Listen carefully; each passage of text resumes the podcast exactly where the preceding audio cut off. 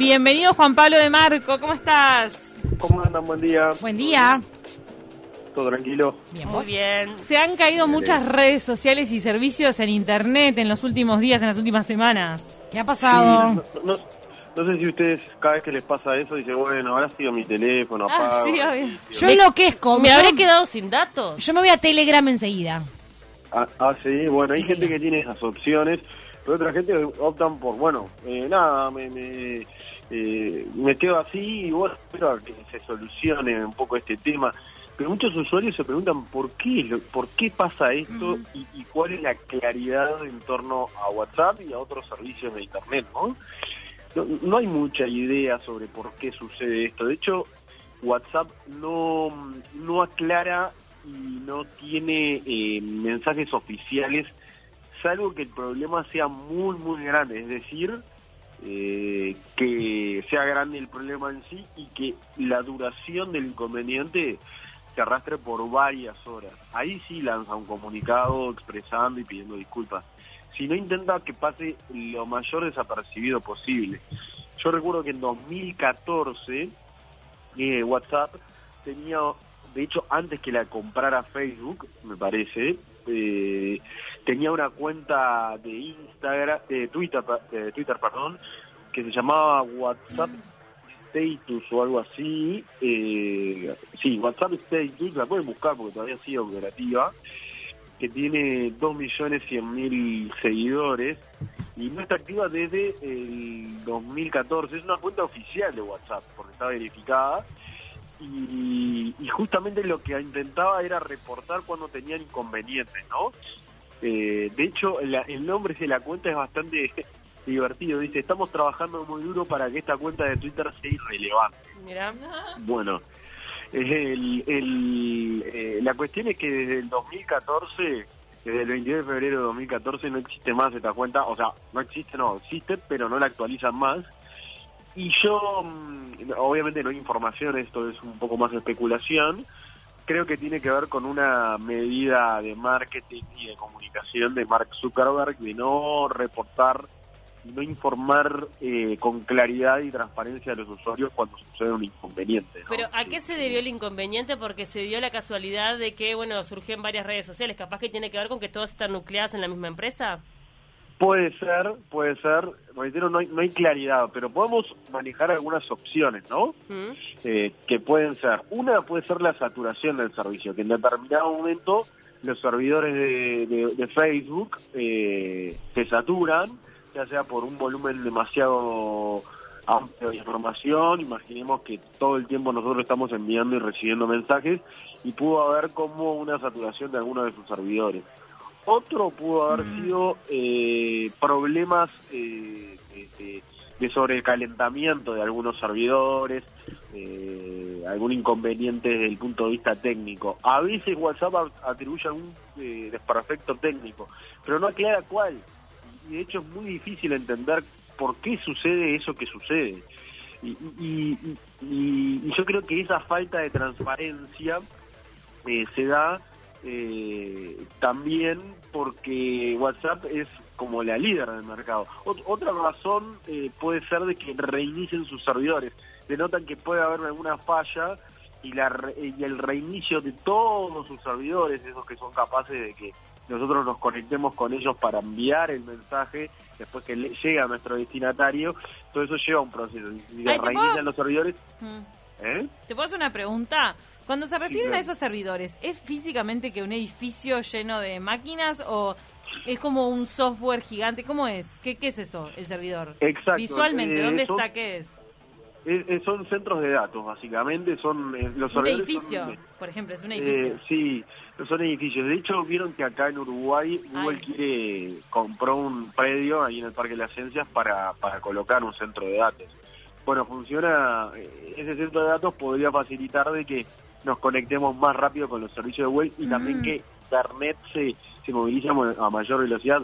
Básicamente sí, es, es lo que permite que Internet funcione. Es uno de los eslabones más de la cadena para que Internet eh, funcione. De hecho, están refrigerados, tienen temperaturas, tienen unas muy estrictas políticas de acceso. De hecho, los centros de datos de Google, no los de, los de WhatsApp y Facebook, eh, tienen como hasta seis capas de seguridad, es decir, si vos podés entrar al nivel seis para entrar a los servidores, eh, el que puede entrar al nivel uno no, no, no puede entrar al nivel seis porque tiene cierta forma de acceso. O sea, eh, Internet funciona de manera bastante, bastante compleja, pero este es un eslabón muy, muy importante. Y esto puede ser, pudo haber sido alguno de los motivos, no, no está claro cuál, ¿no?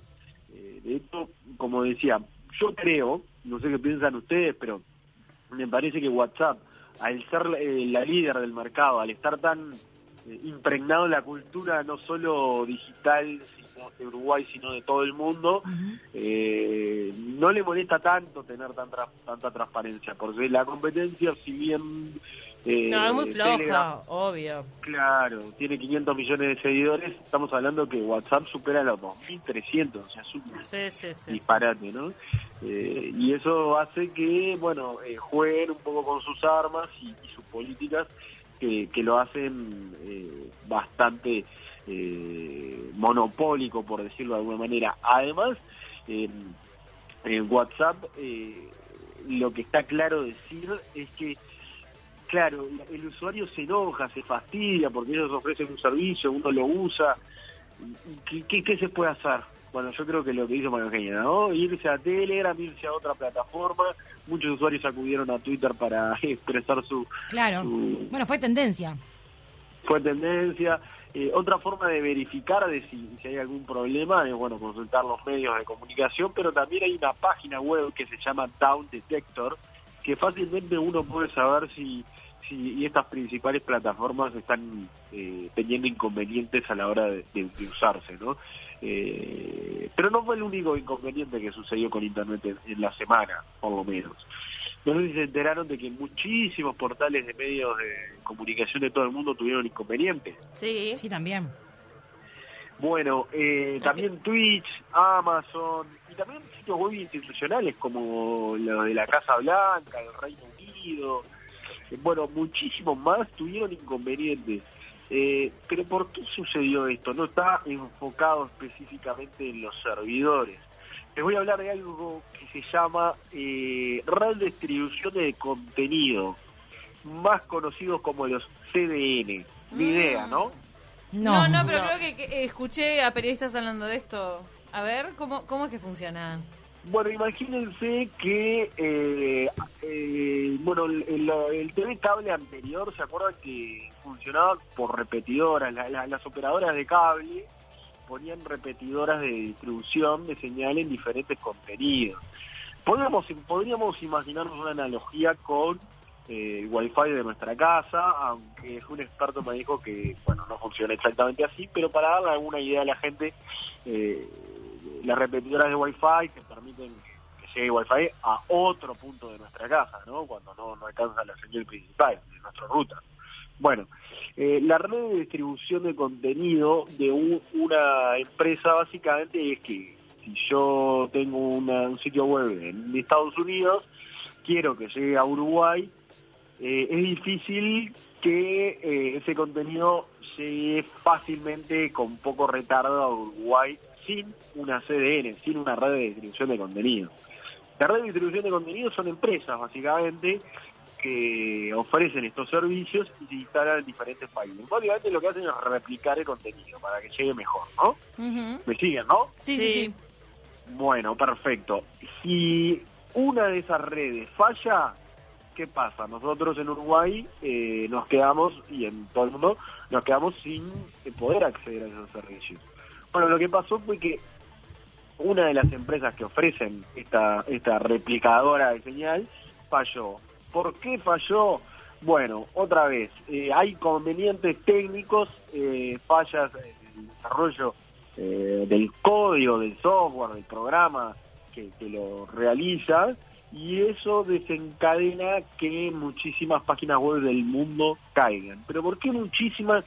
No todas, ¿por qué una parte? ¿Por qué? Uh-huh. Bueno, básicamente es porque estas redes distribuidoras de contenidos tienen ciertos clientes, ¿no? O sea, eh, es como funcionan como, como empresas y obviamente quieren tener la mayor cantidad de clientes.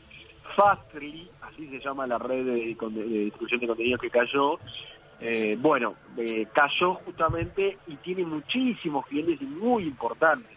Entonces, eso, eh, al acaparar demasiada cantidad de clientes y tan importantes, eso desencadena de que se caiga, ¿no? Y, y bueno, y, y es una de las razones por las cuales se cayó Internet. Los C D N, la red de distribución de contenido, es, como hablaba los servidores y los centros de datos, es otra otro eslabón, otra otra cuestión más invisible, ¿no? Porque nosotros no no tenemos mucha idea de cómo funciona Internet, pero es tan complejo como funciona que hay muchas cosas que parecen invisibles, que para cultura general de la gente, cuando fallan, se transforman en noticia. Y bueno, eh, estas son un poco las explicaciones tecnológicas de por qué sucede esto que sucede, ¿no? Y, y también... Pero u- últimamente estos fenómenos sí. se han vuelto más frecuentes porque hay más uso de la red también. Bueno, bueno, sí. Te pregunto si es un factor poco, más. Yo creo, yo creo que sí, ¿no? La pandemia creo que intensificó un poco el uso. Yo creo que a WhatsApp le pasaba antes de la pandemia. De, de hecho, esta cuenta obviamente está quedada en el dos mil catorce. Creo que les pasa a todos. Lo que pasa es que, claro, el inconveniente es, nosotros no usamos tanto WhatsApp. O sea, creo que la gente no pasa más de diez minutos en no mirar a ver si tiene algún mensaje o WhatsApp en el celular. Es una locura lo que pasa con WhatsApp. Es cierto, es como que se ha metido en, en... Entonces, cualquier falla, aunque sea intermitente, aunque demora cinco minutos... Claro, se evidencia mucho. Mm. Te tranca todo. Fuerte. Claro, es, es muy fuerte la caja de resonancia. Y además... no podemos olvidar de que eh, a través de WhatsApp hay mucha gente que vive a través de WhatsApp. Hoy en día con la pandemia más aún. Eh, les pongo un ejemplo, o sea, muchos eh, psicólogos atienden vía WhatsApp. Eh, claro. Imagínense si no funciona eh, durante dos horas WhatsApp. Muchas consultas eh, se apagan, obviamente. ¿Por qué la gente no va? Mira, Juan Pablo, ¿por qué la gente no va al S M S cuando se apaga WhatsApp? Bueno, eh... Este, no, es como que no, lo tenés no, no. Este, bloqueado de la vida. No, y además a mí lo que me llama la atención es cómo hoy por hoy la gente utiliza WhatsApp sobre la llamada, cien por ciento. O sea, no se te ocurre, te parece hasta invasivo llamar a una persona sin antes haberle mandado un WhatsApp, onda... Hola, te voy a llamar. Ah, yo llamo de una. Es, es, es no. cierto eso. ¿Eh? No, eso yo no escribo antes de llamar. Otra columna, ¿no? Yo por lo general ¿Cómo? también, yo soy de la vieja escuela y a mí me gusta llamar y además necesito a veces llamar. Necesito hablar y el intercambio. Yo cuando estoy laburando, necesito chequear algo con alguna fuente, llamada. No, no tengo tiempo de WhatsApp. Pero te, te voy a decir que las nuevas generaciones te dicen que no, que cualquiera, claro. Si alguien viene y me llama de una, ¿qué se piensa, no? Sí. Preguntame totalmente, antes si estoy. Totalmente. Sí, sí, de hecho la persona se sorprende cuando la llama. ¿Indignada? Sí, sí, sí. Eh, eh, lo del C M S hay una explicación. De hecho, esa misma consulta se la hice a un experto de Internet del año pasado, en el medio de la pandemia, cuando empezaba. Y le dije, ¿por qué eh, la gente no empieza a mandarse S M S, no? Si se satura tanto, o sea, eh, hay, tanta, eh, hay tanto eh, uso de Internet que conviene usar el S M S. Y la respuesta fue un rotundo negativo. ¿Por qué? Porque el S M S funciona eh, a través de otra tecnología, vía satélite. De hecho... Eh, no funciona de manera inmediata. No sé si se dan cuenta ah. que cuando alguien manda... Claro, no funciona de manera inmediata. ¿Y qué pasa si todo el mundo empezara a usar... usar, usar se eh, tranca. Se, se tranca, pero el S M S hoy en día está pensado, y muchas empresas lo usan, sobre todo instituciones bancarias, y de hecho en Uruguay... Pues sí, te llegan siempre promociones, cosas. No solamente promociones, se utilizan como... como instrumento de seguridad informática. Ah. Es decir, cuando uno hace una transferencia económica, por ejemplo, sí, sí. a otra persona te piden un token. Ese token es, una, es un número que te llega vía celular eh, y te llega a tu celular porque eh, la, la intención de la institución bancaria es que llegue al número del dueño de, de, de, de la cuenta bancaria. Me hiciste acordar que el otro día me cayó un S M S este porque hice una compra en dólares de nada, no sé, re poquitos dólares, pero como no es habitual que yo haga compra en dólares... Me salió una compra en dólares de tal monto. Pa, Ajá. tipo, como medida de seguridad. Te avisó, te avisó. ¿Sos vos? O no, o sabés y eso qué te pasó. Dejó tranquila. No sé, me, me, me y llamó. Qué bueno que me controles, mira qué bien. O sea. Claro, entonces, eh, eh, es esa la función del S M S hoy, ¿no? Hay que ver cómo eh, eh, continúa esta carrera, carrera tecnológica en desarrollar mejores mecanismos de seguridad informática, pero... las empresas han eh, estado viendo, de hecho Google, eh, a veces cuando uno se olvida la contraseña o eh, Apple, eh, no sé si Facebook, pero es algo seguro, también utilizan los S M S para, para confirmar la autenticidad de, de los usuarios. Y bueno, y forma parte un poco de cómo funciona Internet y de cómo, cómo funcionan los S M S, los mensajes, y bueno, y un intento de, de también entender de por qué se cae cuando se cae eh, la red. Hay explicaciones atrás, pero falta más claridad y más transparencia de parte de, de las que más poder tienen en el mercado, ¿no? Y, y bueno, y está bueno tener como alguna aplicación secundaria a la mano, como Telegram, Signal y alguna otra, ¿no? Totalmente. Juan Pablo, lo tenemos que ir redondeando. Muy buena la columna, como siempre. Nos encantó. Bueno, bueno, gracias y bueno, nos encontramos la próxima. Buen fin de...